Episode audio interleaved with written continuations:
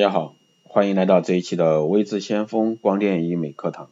那今天呢，给大家带来是双眼皮术前需要注意的哪些注意事项。也就是说，我们去整形医院做双眼皮手术，那这个整形医生呢，会告诉你一些设计前应该注意哪些。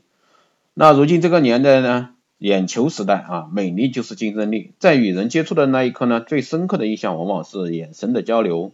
而如果说你有一双闪亮灵动双面的，就会给人眼前一亮的感觉。那数据统计显示呢，百分之七十八的男人觉得双眼皮啊女生比较有魅力，百分之八十男人呢会选择双眼皮女生做女朋友。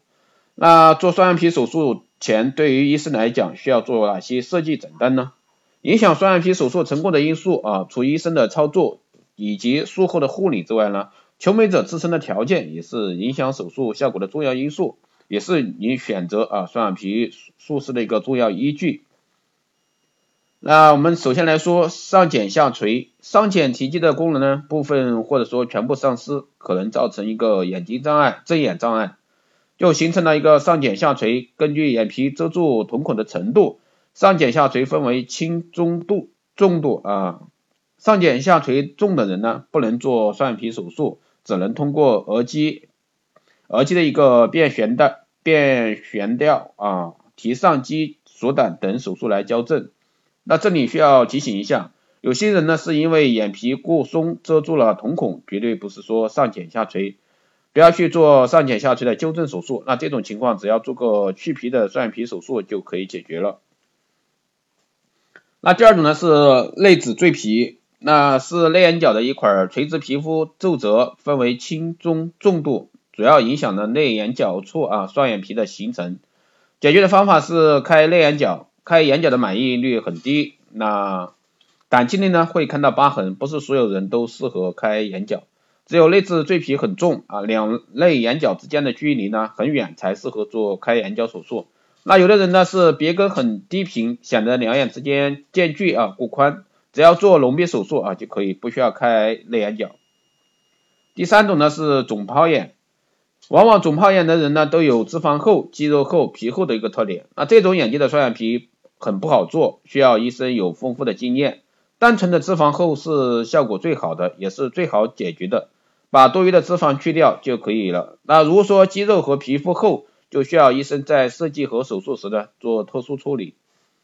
第四个呢是上睑皮肤松弛，上睑皮肤松弛会影响我们双眼皮的一个形状，严重松弛下垂呢又会影响视力和眼神，那常给人以疲惫的感觉。这种情况在上睑的上睑外的三分之一部啊尤为明显。解决的方法呢是去除多余的皮肤，效果很好。因为随着人年龄的增长，皮肤都会有不同程度的松弛。那所在做双眼皮手术的时候呢，不能太保守，尤其是外三分之一的部分。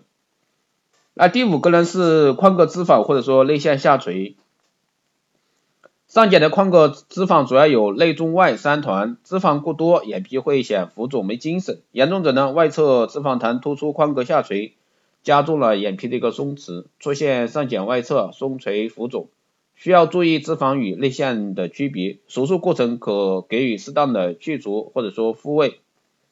第六个是睑板宽窄，那上睑板。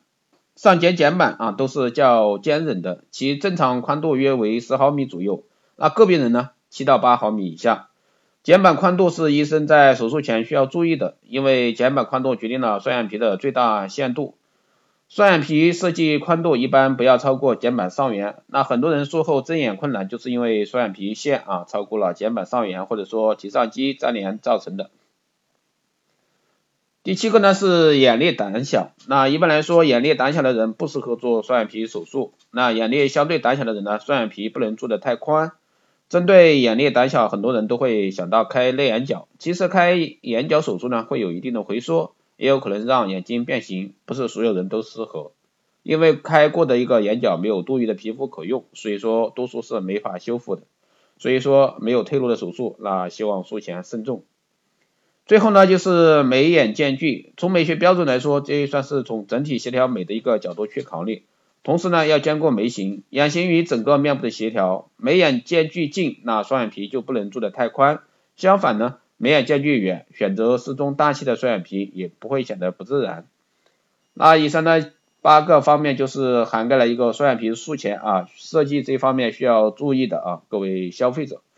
好的，今天这一期节目就是这样，谢谢大家收听。如果说你有任何问题，欢迎在后台私信留言，也可以加微知先锋老师的微信二八二四七八六七幺三二八二四七八六七幺三，加的时候备注电台听众，可以快速通过。更多内容呢，你也可以关注新浪微博微知先锋，获取更多资讯。